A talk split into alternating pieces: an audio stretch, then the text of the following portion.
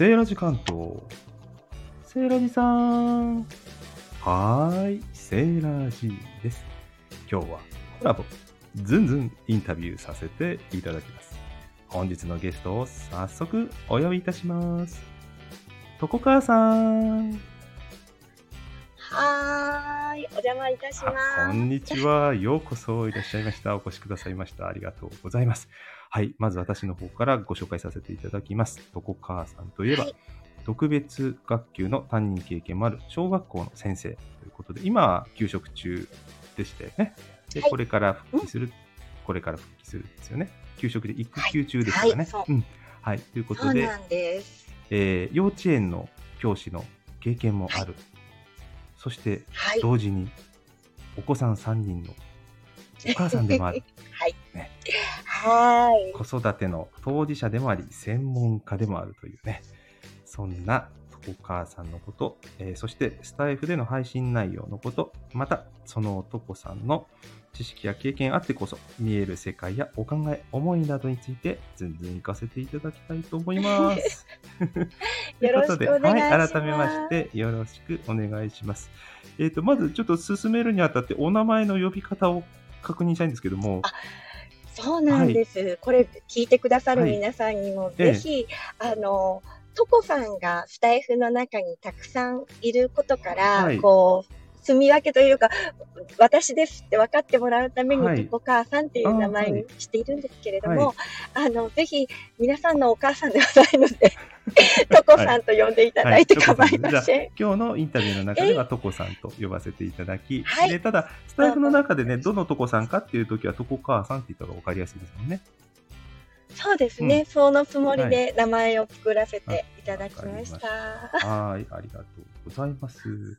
それでは早速いきたいと思いますが、まずあの3人のお子さんがいらっしゃるということで、はいえっ、と一番下のお子さんが今おいくつになられるんですか？2歳です。二歳ですもうすぐ3歳になります。ー、なるほどうん、。可愛い盛りですね。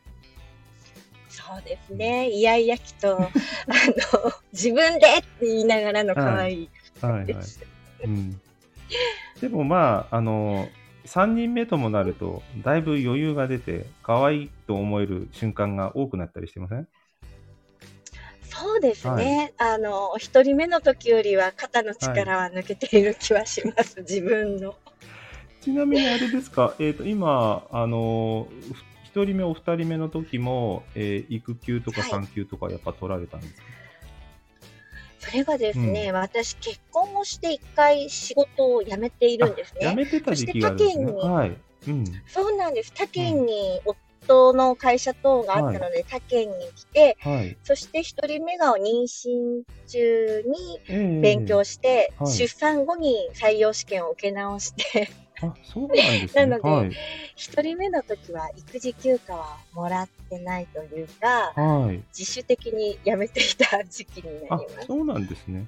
えうん。でそれはあれですか？あのそれが幼稚園の先生ってことなんですか、えっと、うん。幼稚園は本当に若い頃、うん。あの、もともと小学校の先生をしたかったんですけど、はい一年、あの、大学卒業後の採用試験に落ちまして、はいはいはい。で、親に就職浪人は許さんって言われて、うんで、まあ、幼稚園教諭の免許も持っていて、はいはい幼稚園にも興味があったので、なるほどね。幼稚園で就職をしました。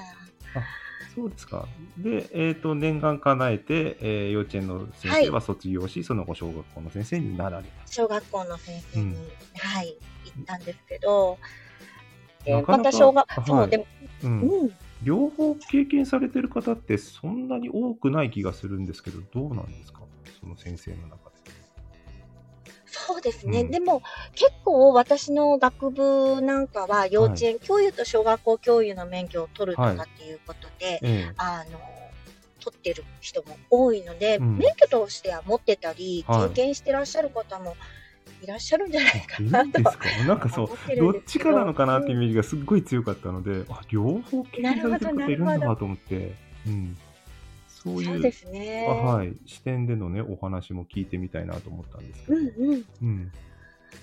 でも幼稚園教諭をやっていてよかったなって思うのは、やっぱり1年生担任をした時に、こう、つながりが見えるっていうところもあるし、ええあと、特別支援教諭をはいやっていると、はい。こう、年齢はこの年齢なんだけど、はい。生活年齢とか社会年齢は年下のことが多いんですね。そうすると幼児教育の、そうですね。なので、経験がすごく生きるし、はいはいはい。あと、こうトイレの介助とかも特別支援教諭だと あるんなるすよね。だけど、小学校の普通の担任の先生方は、はいやっぱり自分の子供以外のっていうのはちょっと、こう、される方が多かったりするんですけど、慣れてもいない幼稚園教諭やってたらね、全然もうあることなので、全然何も思わず、うん、はいいろいろできちゃうっていうのは大きいかな。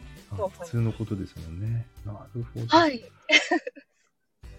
あの、今多分、私も自分で子供がいて、えー入った時の記憶があるんですけども、小学校って、あの、幼稚園から上がってくる子と、はい。保育園から上がってくる子、あと、ええどちらも行ってなくて上がってくる子もいるのかな？いろん今な。はあんまりはい少ないかな。あどちらかに行ってる方が多いですかね。で、結構、保育園と幼稚園って違いがはい。あるのかなと思ってて、その最初にクロスする1年生って一番大変なんじゃないかとか勝手に思ってたんですけど、そういうご苦労とかはないんですか？今結構うん保育園でも、はいあの、最後年長さんの最後の方にはお昼寝をしないようにして、小学校にあげるようにとか。それから、はいそうなんです。お名前だけでもうん。読めるようにしようとかってやってらっしゃる、幼稚園じゃなくて保育園とかあったりするので、はい。なんかその幼稚園だから保育園だからっていうことはそんなに感じなくはい。もう最初の4月の時に、例えば運動に特化してる幼稚園から来てるお子さんのグループと、はい。こう、なんか、鼓笛隊とかをうんやってるとか、いろいろこう幼稚園保育園で、こういろんな英語教育やってますとかっていろいろあるので、そこの部分でのグループが、私たち同じ幼稚園だもんねとか、ここの幼稚園の子は元気な子が多いねとか、そういうのは感じることはあるんですけど、2学期、3学期になるともう全然関係なく、あ、ああっという間にね、もう一緒みたいな早いですもんね。うん。そんな感じでしょうかね。あとね、あの、聞きたか、と聞きたかったのが、最初、ある意うん味、自分の子供から見れば親じゃないですか、保護者。はい。保護者として同じ年齢の子供を見る目線と、逆の立場というか、あの、教員として、先生として、幼稚園児もしくは小学生を見る見方ってやっぱり違うかなと思うんですけども。う うんんうん。そうですね。はやっぱりこう、授業参観とか行っても、こう、親目線もあるんだけど、ええ教師目線もああるから。職業病で。そっち、そうですね。職業病で、はい。こんなところ、こう、工夫されててすごいとかっていう風に見ちゃう時もあるし、はい。子供に関しても、うん。なんだろう、あ、こういうお子さんがいるクラスだとこんな風になるな、みたいな、はい。いうのはこう見見えたりしますね。ああ、なるほどね。うん、なんか、あの、それで答えになってます。うん、お子供は同じなんだけど、やっぱ立場によってうん言えることとか、苛立つこととかが違うかなっていうのが僕の想像なんですけど、人の子だとイライラしないのに自分の子だとイライラするとか、そういうこととかないですか？超あります。ありますか、やっぱり？あの、はい。なんだろう、場所としてもあると思うんですけど、うん、やっぱり家の中でいると自分が素でいちゃうので、あ、やっぱりそうなんですね。うん。うん。なんかこれは本当に妄想なんですけど学校の先生って せ学校の先生をしてる姿しか見てないのでああやって子育てできるなんてすごいなって勝手に妄想してるんですけど、わかります。はいこう、名前あ、仕事の名前を言うと、やっぱり、こう、え、どんな子育てしてるのみたいなあこともそうそう聞かれることみんな多分そうも思うと思うんですよそういう質問やっぱ多いですか？ありますね。よくあるし、うんなんか、自分の子供も、はいその、あ、先生をやってらっしゃる子だからねみたいなことを言われてしまうこともあってちょっと辛いですね。ごめんとはい。普通の親だからみたいなね、感じですよね。そうなんですよ。もう不得意なこともいっぱいある親なんですよ みたいなことを言いたくなっちゃう。て。例え えーもうね、お料理は好きなんですけど、お掃除とか、なんかいらないものを捨てるとかが苦手ば。だったりとか、ね。はい。そうなんですよ。あと、先生の子だから字が綺麗なんでしょって、いや、うちの子はそんなに字は綺麗じゃないとか込みだっ、て、教えなきゃ上手にならないですもんね。うん やっぱり家でも指導されてるお家は先生でね、いらっしゃると思うんですけど、はい。我が家は全然指導じゃあまりし指導しても入らないとこもあるし、全然なんですよ。あなので、ーはい。でもね、子供たちはなんか、お母さん先生なんだとか、ポロって言っちゃうので、自分で自分の首を絞めなくても、黙っててほしかったのにうん、自分は言ってないのに子供が言っちゃうみたいな。そうそう。そんな苦労はあります。ああの逆に先生代わりに子供から何か教えてって言われたりしないんですか、なんか、うん私、夫の方が、はいあの、すごく雑学王なのえ我が家では、パパがいないからママに聞くけどさ、みたいな。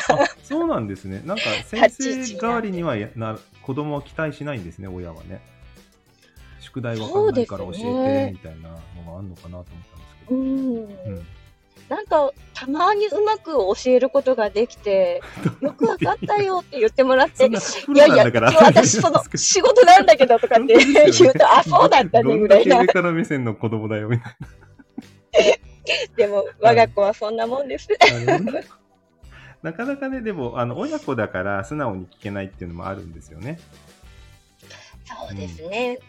うん、親子だから余計にこう、うん求めすぎて言っちゃう親が、はいはい私が、ええっていうのもありますね。学なるほどね校だったら厳しくなっちゃうみたいなうんうん、きっともっと見極めるのにっていう。うんうんうんそうですよね。はい。で、まあ、あの、先生、これからまた復帰されると思うんで、その話、いろいろスタイフでも先生のお話とか、その特別支援のはい。お話とかも配信されてますけども、その辺のお話もね、チャンネルの紹介を兼ねてお聞きしたいんですが、まず、スタイフって始めたきっかけは何だったんですか、私、方眼ノートっていうノート術をはい育休前にふ勉強しようと思って、そのはい勉強をしたら、はい。その開発をして本を書かれてる高橋正文さんがはい。スタイフで配信をされていて、はい。そこから登録して聞き専だったんです。あ、なるほどね。聞く目的がその方眼ノート管理のお話を聞きたくて、聞き始めたのがきっかけと。はい。そうなんです。で、聞いていったら、聞いて聞いていて、は樺沢志音さんのアウトプット対面を読んで、はい。で、こう、アウトプットをするといいっていうふうなことを書かれていて、はい。あの、ブログとか、なんかツイッターとかもいろいろ考えたんですけど、はいついこう考えすぎてうまくできなくうて、ん。スタイフにチャレンジしてみたら、うん。毎日続きました。最初はあれですか？収録かなんかをしてみたんですか？もうずっと収録がメインで、ああ、そうですか。あうん、りんりんちゃんにはいライブを初めてデビューしてもらいました。ああ、そうなんですね。最初は何を話してみたんですか？最初は自己紹介とはい方眼ノートのこととっていうふうに始めてはいっていて、でもやっぱりなんか特別支援のことが話したくなったりとか、そんな感じでどんどん広げていっちゃいました。そうですよね。特別支援のお話は、私もそれね、興味があって、あの、今回のインタビューにつながったんですけども、やっぱりあの、私も保護者として、あの、自分の子供が通ってた学校にそういう特別学級があったので、うん。そういった子供たちも一緒にあのイベントには参加してましたし、保護者の方とも交流があったんですけど、実際はあのよく分かってないんですよ。なるほど。あのどういう違いがあるのかとかそっちの方うんの保護者のうんう方同士はつながってるんですけど、その話はあんまりしないので、うん。なるほど。はい。えっと、どういうふうな形から説明すればっていうのもちょっとあれなんですけど、はい特別支援学級もうん。いろいろこう、種別がありまして、はい。肢体不自由のクラスとか、うんあと少しこう、当該学年、同じ学年から比べるとちょっと難しいので、はい。えっ、と、知的学級っていうところに入っていただいて、はい。その子に合った学習をしていくあっていうはいはいはい。ところと、うん。それから、あと、今、自閉スペクトラム症っていう風はない形でも言われますけれど、あの、知的的にはそんな同じ場所でいられるんだけど、うん。同じ場所で勉強してると、こう、ちょっと気分が高まってしまったりとか、うん。うるさい環境が苦手だったりとかっていうことで、とあの、個別な支援を必要にされる上長学級とか、そうはいいうふうな形でこうクラスが分かれていまして、はい。で最大8人まであそれがもうのクラスにな企画なるのでんですね。最大8人っていうのはね。はいそうですね、はい。小学校の特別支援学級は8人ででも8人でも、あのお子さんの具合によってはもう本当に回らないことも多いので、うん。今少なくしてほしいっていう風な運動が出ていたりとうん。か、あと、その特別支援学級に入っていても、はい。あのそこに行っぱなしじゃなくって、はい。その同じ学年のクラスにうん。兄弟級交流級としてあの、はい。在籍をしながら、はい。お名前をして音楽だけ一緒にやるとか図工は一緒にやるとか、はい。そういう形でできるだけこう交流しながらやることでうん。こう同じ場にいることをねうん。そ他の子どもたちも当たり前としてこうやる社会ができればいいんじゃないかなっていううんこともあるんだと思うんですね。特別支援学校に行ってしまうともう、うん場所も違う形になるのでなかなか交流ができないので、うん、そうですね。なんかその何が違うのかとかどういう場合はそういうところを検討した方がいいのかとかそういうのがね全然わかんない人もいると思うんですよ。行かない方がいいのか、行った方がいいのかも含めて、うん。えっと、はい障害者手帳とかっていうものがなくても、はい。特別支援学級に入うんることがいいだろうと判断されれば、はい。誰でも入れるはずなんですね。はい。ただその基準というのは、はい。地域の教育委員会等々であ。決められてると思うの地で域差、があるんですねそれは。うん。そうですね。あと、はい。その受け入れ体制として、はいはい。こう、介助員がどのくらいいてくれるかとか、はい。教員以外にええ。支援員さんとか介助員っていうお名前で入ってくださる先生方がいらっしゃるんですけど、はい。その数とかも地域差があったりするので、はいはいはい。多分、入られる方は、その地域のうん。その特別支援学級を見学して、支援学校を見学して、うん。あとはこの普通のクラスにいつつ、はいなんとかならないかっていう道を探したりっていうことで、うん。自分のお子さんがみんなと同じうん。45分間全部ずっと授業があってっていう場所に辛いなって思いとか、うん。友達関係のトラブルを抱えちゃいそうだなとか、うん。あと一人で困ってしまいそうだなって思ったらもうそういうところをどんどん検討していただくとうん。いいかなって思ってるんですけど、なるほど。その辺って意外にね、皆さん知らないと思うんですよね。うん、なんか明らかそうなんにもう入り口で違うっていう方はもちろんま悩まずいけると思いますし、そういう案内もあると思うんですけども、まあグレーゾーンっていうんですか？うんうん。うん。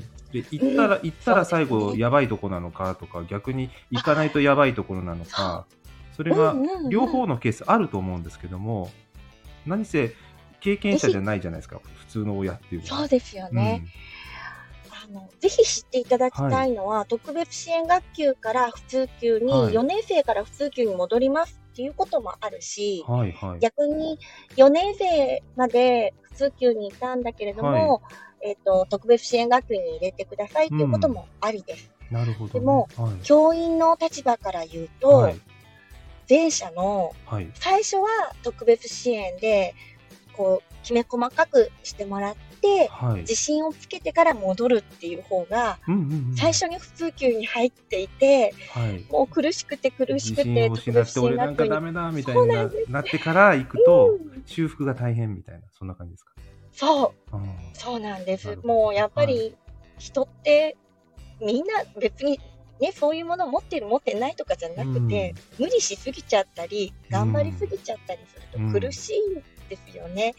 ですね。で、親御さんからすると、こう、最初からそこに入ってしまうとっていう風な思いがあるかもしれないんですうん、けど、うんでも、あの、最初に入ってたとしても、その交流級ではい。子供たちは交流しているし、えそこでこう、戻ってこれるぐらいの話だったら、あ、戻ってくるのが当たり前だよねっていうふうに受け入れるし、逆にその、戻っていかなかったとしても、ずっとそのまんま、こう、うん。なんていうのかな、音楽とか体育の時は一緒なんだから、こっちの隣においでよみたいな子が出てきたりとえか、うん。普通にこう、形成されていくところがたくさんはい。あるので、そして今、本当に世の中が、あの、国連のね、方の、あの、障害者差別解消法とかも出ていて、はい変わってこようとしている時なので、はい私たちの子供たちが大人になって社会になった時に、一緒に働いている未来があると思うん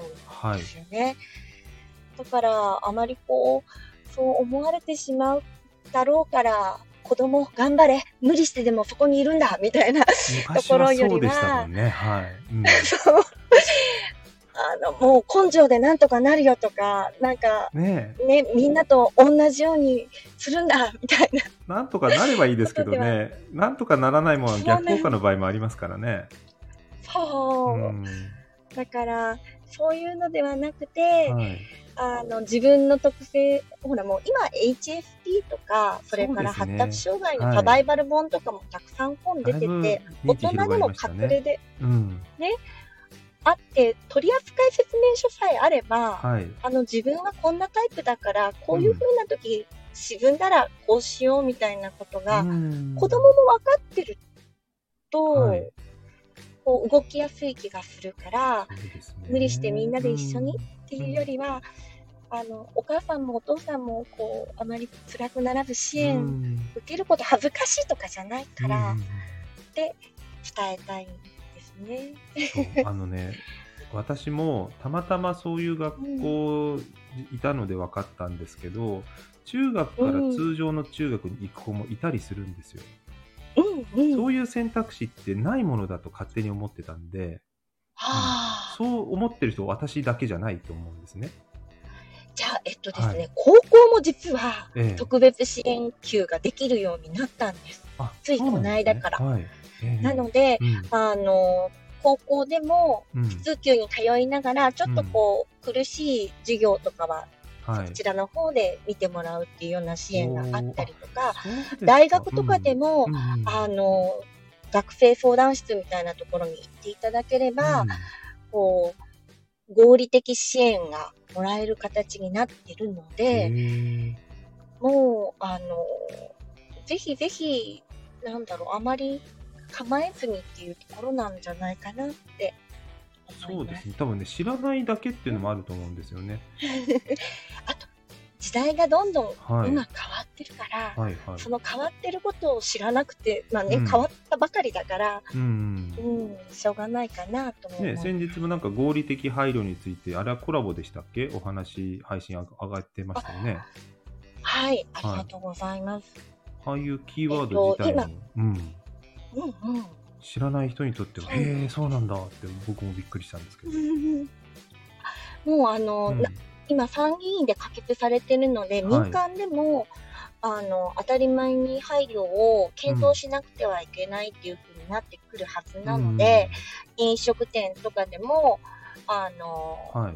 あちょっとそういうお客さんはなんて絶対断っちゃいけもう当たり前のことなんですけど もうあの法律でそれがもう決まってきているので、なるほど。あと会社とかでも、こう、どうしてもうるさいのが苦手なので、イヤホンしながら仕事させてください。はいはい。イヤーマフさせて。えで、そういうのは普通にしても、誰も困らないことなので、どうぞっていうような配慮しなきゃいけないえ。うっていうんことになったので、なんか、うん、心配というか自分が苦しい思いがあったら合理的配慮が欲しいんですって上司とか、お店とかに、そうなんです。本人が言うことで動き出すかもしれません。ただ、うん。うん今現在始まったばかりの制度だから、はい。まあそのお店とか上司の方が知らなかった場合もあるかもしれないんですけど、まあね。まだね、浸透率がね。でも、あの、法律でね、こう配慮を申しられたら、検討をして、できることはしていって、人権を守っていくっていうことが、もう、あの法律としてうん出てきています。その変わりつつあるってことを知ってるだけでも大きな進歩ですね。っていうかあのどこかに問い合わせれば何かが見つかも見つかるかもしれないっていうのがだからそのさっきの,、うんあの一番最初の段階では多分幼稚園なり保育園でこの子どうかなって疑問があった時にまず相談してみると、知らないだけで選択肢がいろいろあるかもしれない。そんなことを多分知らない人にまず知ってもらうのが第一歩かなって思ったんですよ。まあ話をしてて。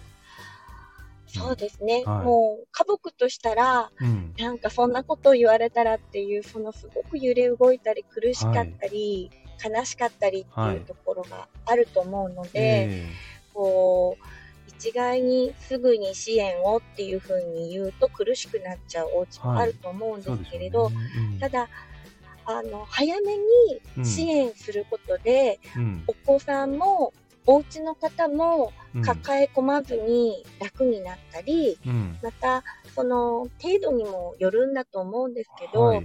こう二次障害が出なかったり、ええ。その、話すっていうことでも、こう、合った支援方法で練習することができたり、はいやっぱり子供を産んだだけで、いきなりお母さんになってそうて、ですよね。みんな素人ですからね。はい。うんそうなの。だからやっぱりプロのいろんなこう技を聞いたりして、うんあの、本当に今苦しかったり、怖かったりっていうのも、はと話して聞いてもらうだけでも楽になることがある気がするので、ですね。なんか言ったら最後みたいに思わずに、そうそう、そういう意味じゃあのわかわかんないですけど、私も、私が昭和の古い人間だからかもしれないですけど、うなん、か、言ったら最後みたいなのがやっぱりあって、誰にも相談できないと思ってる人結構多いと思うんです。うん。ねだから、なこのトコさんみたいにこの配信の中で、そういう具体的な話結構されてますよね？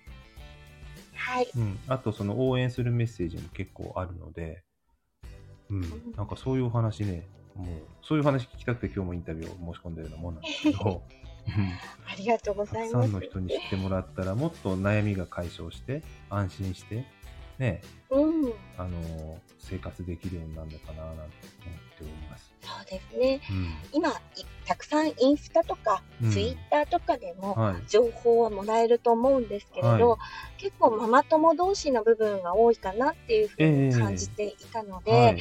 あの、私の子供は特別支援ではないんですけれども、うんでも、教師として、うん。こう、発信したり、はい。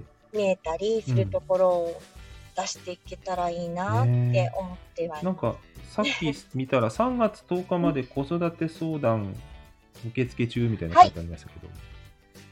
そうなんです。はい。あ一応、あの、3月10日ぐらいまでに、あの、申し込みがあれば、はい。あの、1対1で、スタイフのこうやって音声だけででも、ズームでお顔を見ながらでも、何かはい。私の できることでよければ、私の練習とかね、復帰の練習にもなるので、なんて親切な。活用していただければ。あ、そういうことですか。はい。お仕事の復帰がそろそろなんですよね。来月っておっしゃって、ね。ありがとうございますうん。それまでの間。そうですね。はいあの、もう多分3月中旬ぐらいからも自分の中で家のこととかもね、ちょっとく、あの、なんでシミュレーションしながらはい本番に近づけてなんて思ってるので、ええ3月10日までとさせていただいてるんですけど、はそうですね。い。はい。もし希望の方がいらっしゃいましたら、ご気軽にご連絡ください。はい。ありがとうございます。こちらこそありがとうございます。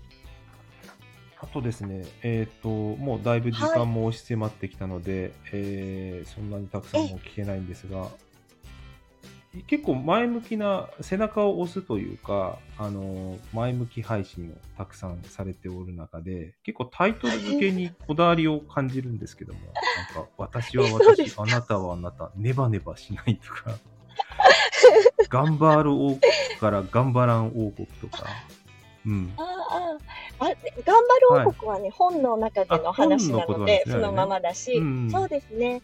ネバネバしないは、はい。ノリでつけたっていう、うん、ちょっとなんかね、あ結の、構タイトルで惹かれるところが多くて、前向きな諦めを心にとかね然体で居心地の良い人ととか、聞きたくなるタイトルがいっぱいあるんですけども、あ、そうですか。今、たまたまお時間があるので、たくさんものすごい勢いで配信されてますけど、これは今後ちょっとペースダウンしちゃいそうな感じなんですか？うん。もう確実にペースダウンします。いや、気づいたら追いつかないなと思うぐらい出てくる。すいません。はい。今ね、うん。もうすぐですね、1万 K がいきそうで、ええ復帰前に1万 K いったら嬉しいとかって思いながら、ちょっと、あの、あね、あと自分でノートに書き溜めたものええも、ちょっと出してはいおこうっていうのもあって、えこう自分のモチベーションとしてね、きっとね、ここまで、あの、育ったから、はい絶対続けようって思わた方が私は続くなっていうのえうんうんうん。あって。うん、ちょっと目標を持ってやっちゃってます。そうすると今後も、まあ、ペースはちょっとスローペースになるとしても出していきたい方向としては、今まで出してたみたいなその応援メッセージみたいなところ、あるいは参考になる情報を出していきたいとそういうふうにお考えだということですかね。実は、うん。あの応援メッセージは、すべて私のために そうなんですか。いるって、はい。